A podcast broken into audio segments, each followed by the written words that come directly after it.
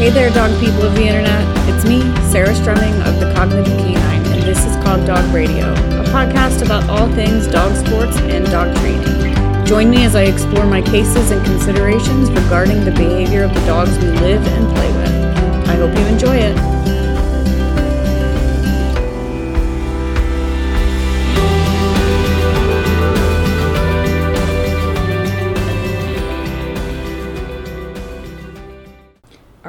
Here we go. We have part three of the five part Barky Lungy series. So if you haven't already heard parts one and two, I recommend checking those out first.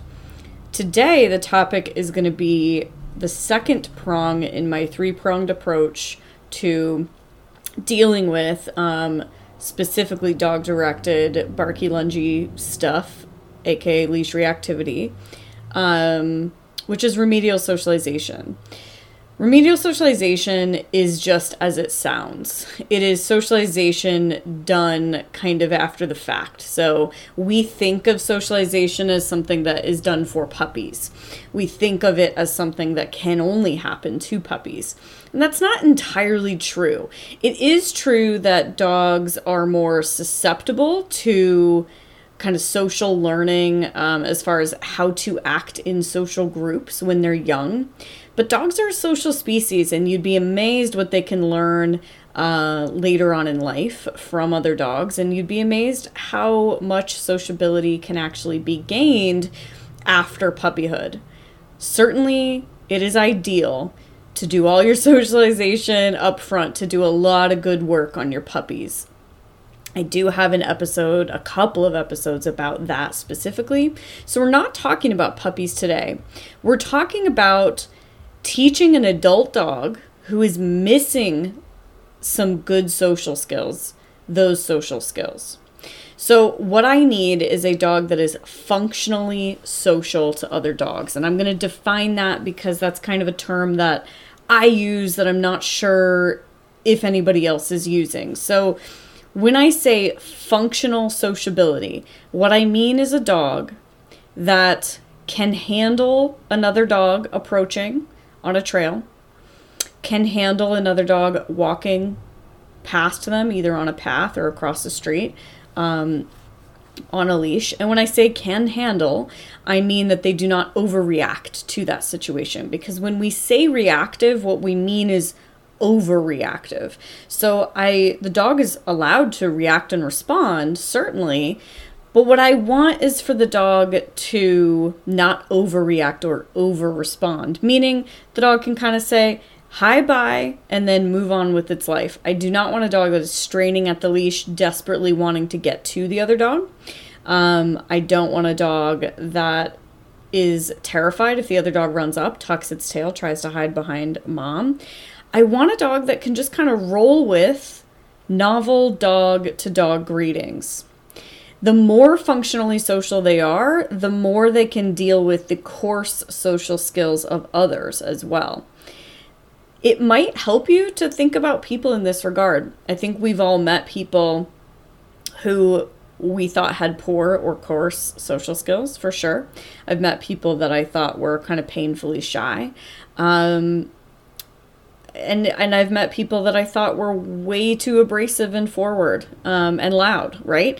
So dogs are going to run this range of social behaviors as well, and a dog that is functionally social is able to deal with those things without becoming violent or running away for the hills, right? So um functionally social is what we're after. And here's the bad news we can't teach them this. Other dogs are who teaches them this. Experience and exposure to a variety of different dogs is how they learn this. Now, it certainly is important for our dogs to have mostly positive experiences with other dogs, especially when they're young and especially when they're in this kind of remedial socialization um, process. But truthfully, that's not always going to be the case. 100% positive is pretty much impossible. What I want instead for a dog to have such a rich and varied social history that he knows he can handle himself no matter what happens. And he doesn't need to become unnecessarily violent or unnecessarily frightened. So if um, I'm going to think back to, I'm going to talk a lot about my dog Iggy in this episode. So I'm going to think back to a moment that I had with her where I was walking um, she and my other dog off leash in a field and it was snowing.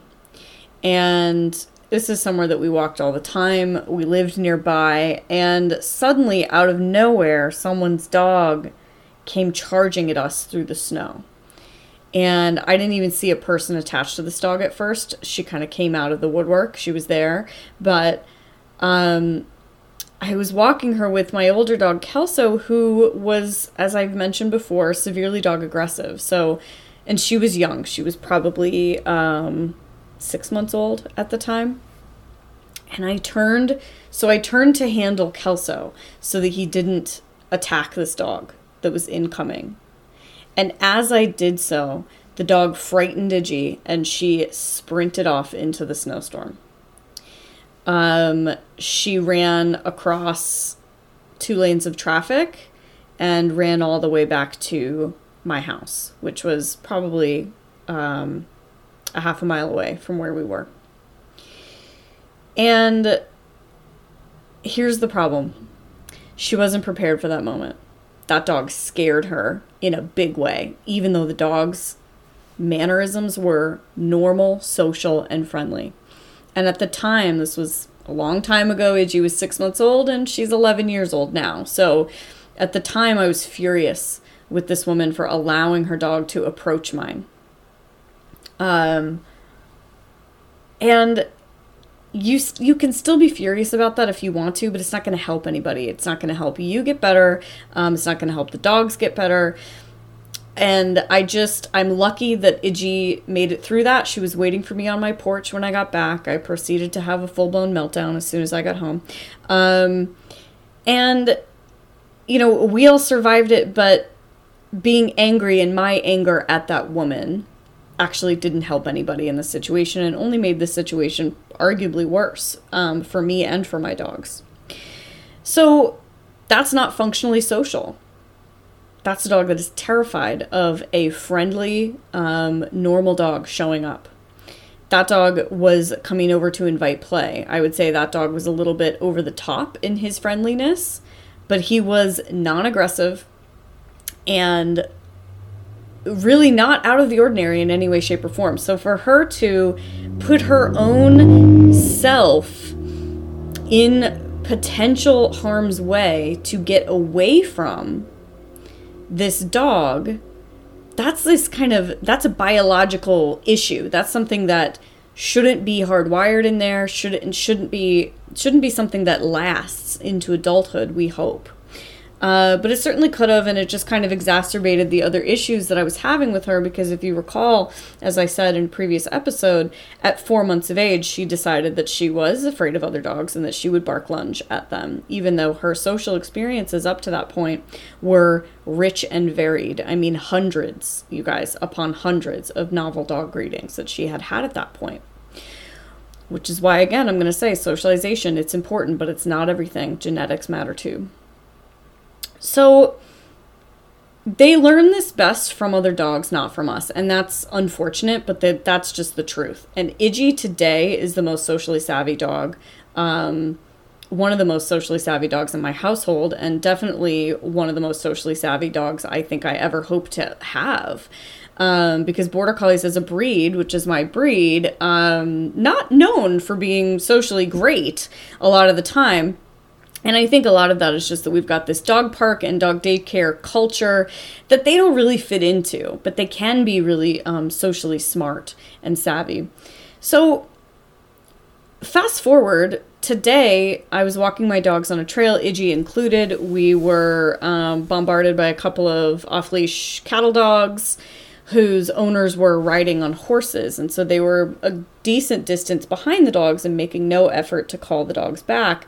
These dogs were socially appropriate, though, which I was thrilled with. And everybody said hi and everybody moved on with their lives. And it was very quick hi bye and moving on. And Iggy is fully capable of that now, and it does not frighten her to an extreme level when those dogs show up.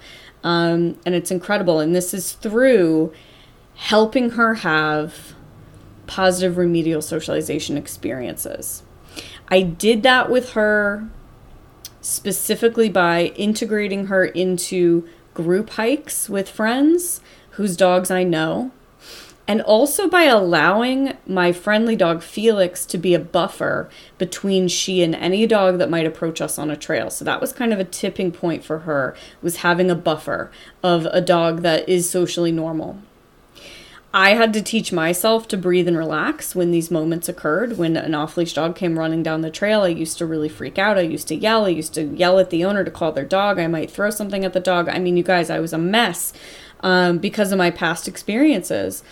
I had to teach myself to breathe, and I now say this ridiculous. I just say, it's a friend to my dogs, just like that, when I know a greeting is inevitable because that means go say hi to the other dog. So I go, it's a friend. Oh, my dogs are going to come running in because they're like, what friend?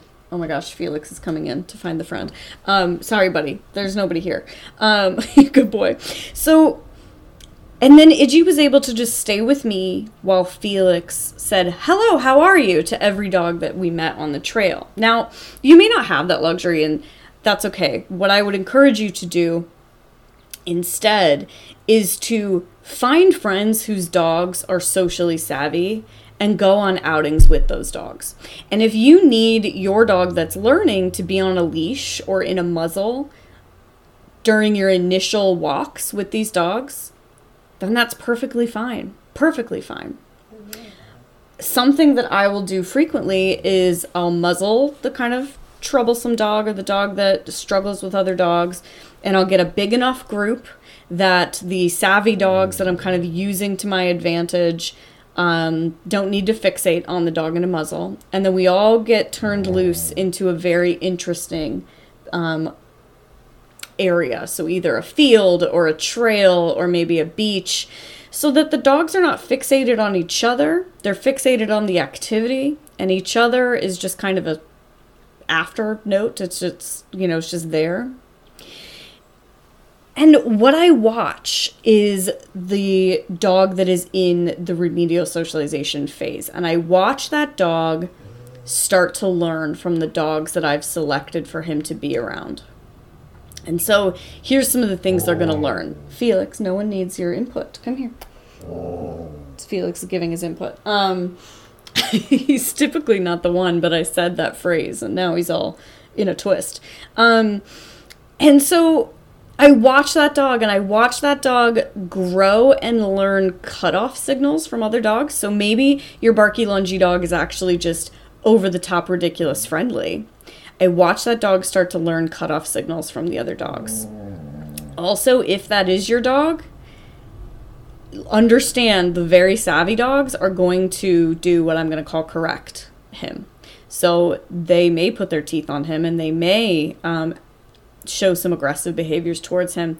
And you got to let all that roll because that's all normal dog communication. All of it's normal dog communication. Snarling, snapping, growling, uh, turning away, stiffening up, all of those are normal, part of normal dog communication. Here's what's not normal dog communication I pull a knife on you, I throw you to the ground, and I threaten to stab you in the throat, or I do stab you in the throat, right?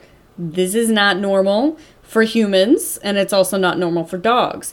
But what is normal for humans is a person touches you inappropriately in a bar and you slap them. That's appropriate they were inappropriate. The slapping is fine. Um, notice I didn't say stab them with a knife. I may recommend that at a later date, but we're not talking about people. Um, with dogs, though, understand that the wide range of normal canine social behavior will be playing out in front of you, and you have to roll with it. If you panic and you intervene too much and you jump in there, you will ruin it because you will destroy the the savvy dog's ability to teach the dog that is learning if you inhibit what you want them to do. Which is why again you got to pick your dogs wisely right? But here's my this is my qualifier. Have you ever put a hole in another dog? Great. And have you had altercations with other dogs? Okay. So if the dog has had some altercations or maybe just like very very brief scuffles or conversations over a bone or you know something like that but there's never been an injury then i'm in you're here. Because the other thing that we tend to know and this is not across the board or 100% but generally speaking if the dogs if the dogs had altercations and and has never hurt anyone they're probably pretty safe. You can put a muzzle on every single dog involved if that makes you feel better and i certainly have done that with clients.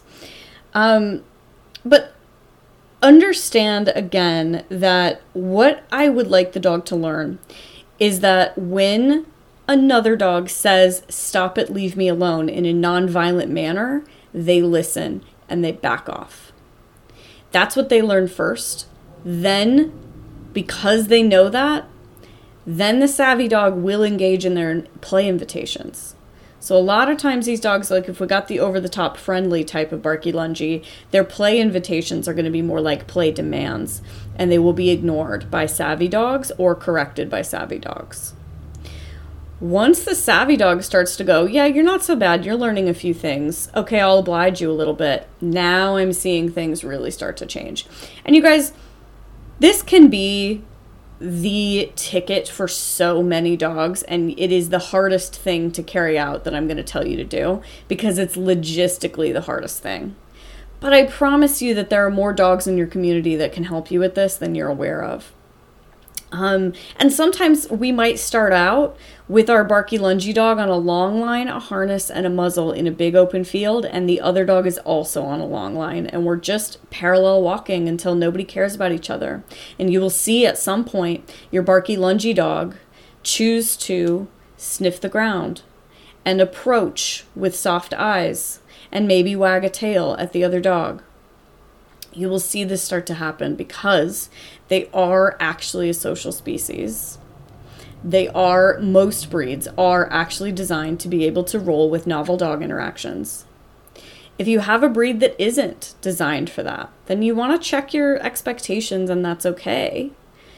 But most of the dogs that come through my program are not actually one of those breeds. Most of them are just under socialized um, lots of border collies, lots of shelties, and even goldens that come through my program um, that are just they're just flat out under socialized. That's all it is, and they need that remedial socialization experience. This would be best with some video. So I am going to be posting a little bit of video um, on the Patreon page. So if you are a patron, you'll get access to more information for these podcasts because I am going to put video out. But generally speaking, when it comes to remedial socialization, I am watching my barky lungy dogs start to act quote unquote normal.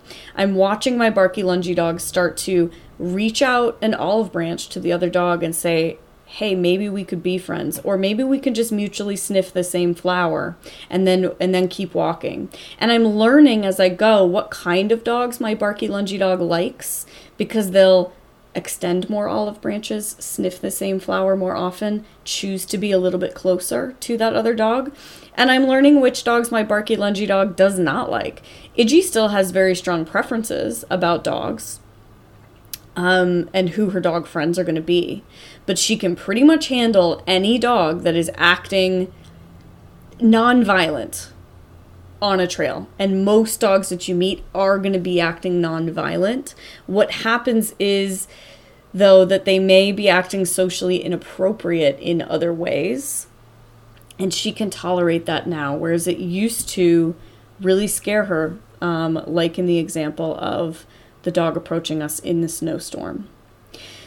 So that's it for remedial socialization. I do hope you'll join us over on Patreon so that I can um, show you some more video footage of this so that you can see kind of what I'm talking about. And I will also share some video of just normal dog behavior, just normal dog dog interactions on trails and things like that. And I also recommend picking up some kind of resource if you're not certain um, on the dog body language piece. Brenda Aloff's book, um, which I think is just called Dog Body Language. And then let's see, um, Roger Abrantes also has a book, I think it's called Dog Language. And then there's tons and tons of videos on YouTube as well if you just search for dog body language if you find yourself really, really nervous about these interactions because of your previous history with this dog or other dogs, education is the best kind of remedy for that. If you educate yourself enough on dog body language that you can breathe and trust that everything that's happening in front of you is normal, it'll also really, really help you out. All right, here's some Patreon questions for you. This one comes from Tina. She says, Hi, I'd like to hear your thoughts on multi clicking as a marker, something that I see quite a bit in agility training here in Europe. Clicking a correct weave entry and continuing to click while the dog weaves is the big one, but in general, it seems to be used to mark the dog doing something really good, but that the reward isn't coming until the end of the obstacle or sequence. So, not necessarily continuously clicking the whole time. I'm told it's exciting for the dogs, but it's not something I've, I've ever done, although I do frequently verbally mark a correct weave entry or a good contact hit. Do you think you risk losing the power of the clicker in its traditional capacity? Do you think it's clearer for the dog as a marker for doing something super great than just more cookies or a better play session? Do you think it's more effective than just saying, yes, super weaves super while my dog weaves? Is click equals good so Therefore, more clicking equals better. Good log, good logic. Tina, thanks for your question. Um, this is something that's recently come to my attention in the states. Also, it's a question that I'm being asked a lot.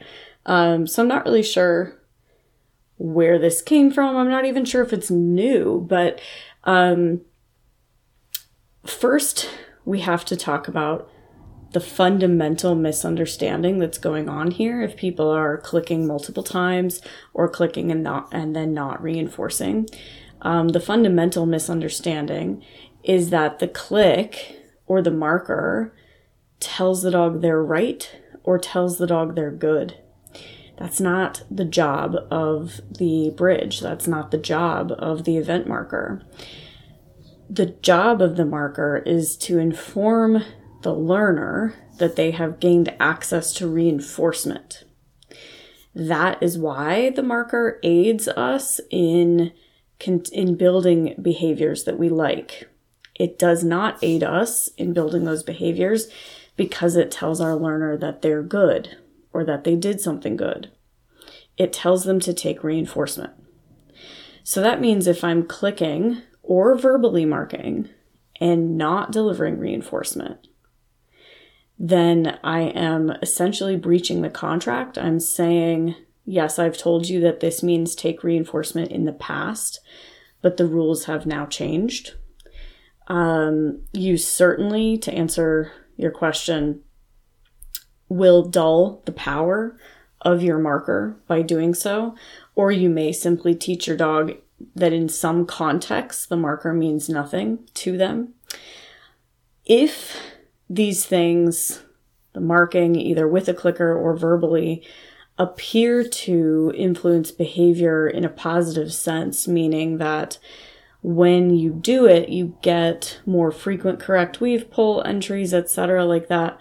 First of all, I challenge you to take the data um, because I'm not sure that you're right. We like praising and we like marking, so you may be misinterpreting your own just kind of enjoyment of that process. But, and I'm gonna, I actually have a full episode planned on this. Often when we mark the dog mid run with a yes or good or super or whatever, um, or even with a clicker if we're training that way, and that appears to be effective for us, usually what happens is, you know, if we're not following that up with a reinforcer, so we're just doing that and then continuing to run, what it is actually indicating to the dog is lack of correction. So, what it's actually telling the dog is, I'm not going to stop you and make you do that again. And that is why it appears to be having that positive effect because now you're in a negative reinforcement realm and the dog is going to continue to push forward with those behaviors because of the relief he feels when he hears that marker signal which means which signals to him absence of correction. Whole podcast coming up on that. Thank you so much for your question tina. Next one comes from kristen she says, small dog training question. I understand that it is not fair to use meals for training reinforcement, but I am really struggling to balance out reinforcement throughout the day while also not overfeeding my six pound puppy. Is this even possible with small dogs? So, in my opinion, it's not about it being unethical to use meals. It is unethical to withhold meals unless the dog works. I try to utilize as much of my dog's daily caloric intake needs as I can for my purposes. My dogs eat, um, I, I would say about half their calories come from actual meals I feed them, and the other half probably come from training. So I'm really careful about what uh, what treats I use um, in that in you know in training because I want those treats to matter as far as my dog's daily nutrition is concerned. So I absolutely would, Kristen, measure out the amount of food the dog requires and utilize as much of it as possible in training and then kind of feed what is left. Um, and then I'm going to go ahead and throw this question in because it tags along nicely to yours, Kristen. This is from Laura, who says Here's the question If you feed a raw diet, what do you use for training treats? And the second question if raw is fed PM and kibble AM, does that set the dog up for digestive problems? Um, she kind of goes on to talk about her own experience, but I will answer the second question first. I'm technically not qualified to answer that question, but in my experience, my dogs switch between kibble and raw without any problems. And the veterinarians that I know and work with who also support raw feeding say the same thing. So I think it's kind of a, an old wives' tale that kibble and raw cannot go together. And then I do feed a primarily raw diet. So what do I use for training treats? My dogs eat a raw meat and organ and bone mix in the evenings as their primary meal. They also usually get a stuffed frozen Kong, which tends to contain primarily canned fish and dairy. So I know sounds delicious. Yogurt, cottage cheese, and canned mackerel is kind of the base, and then I might add some things to that. So what do I feed for treats? I feed freeze dried raw nuggets for treats a lot. Um, I love the Vital Essentials brand because it's just meat and nothing else. Um, but the Stella and Chewy's raw freeze dried raw nuggets are fantastic too. I try to go for things that are not too terribly crumbly. Ziwi Peak is great. So that's an air dried food with really great high quality ingredients. Um, I'm not sponsored by any of these people, but I do want to help you guys out. So um, I'm also into recently using the Honest Kitchen kibble, which is a new kibble, um, as treats. And then I use carnivore kibble as treats as well. So I kind of rotate through different kibbles, different freeze dried raws um, for for treats. And then to that, I will add kind of human leftovers from my life. So if I've got some cheese that needs to get used up because we're going out of town, I will use that. Um, maybe some rotisserie chicken, salmon, you know, anything, anything that's around that's kind of left over that needs to be used up, I will use. And then if I need something that packs a big punch, that's where I usually go for those kind of quote unquote human food types of things. So Thanks, you guys, so much for your questions.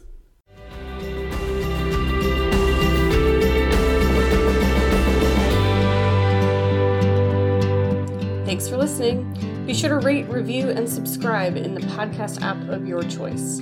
If you're interested in supporting this podcast, being a part of the CogDog Radio community, and getting access to all kinds of extras, head over to patreon.com slash cogdogradio to become a patron.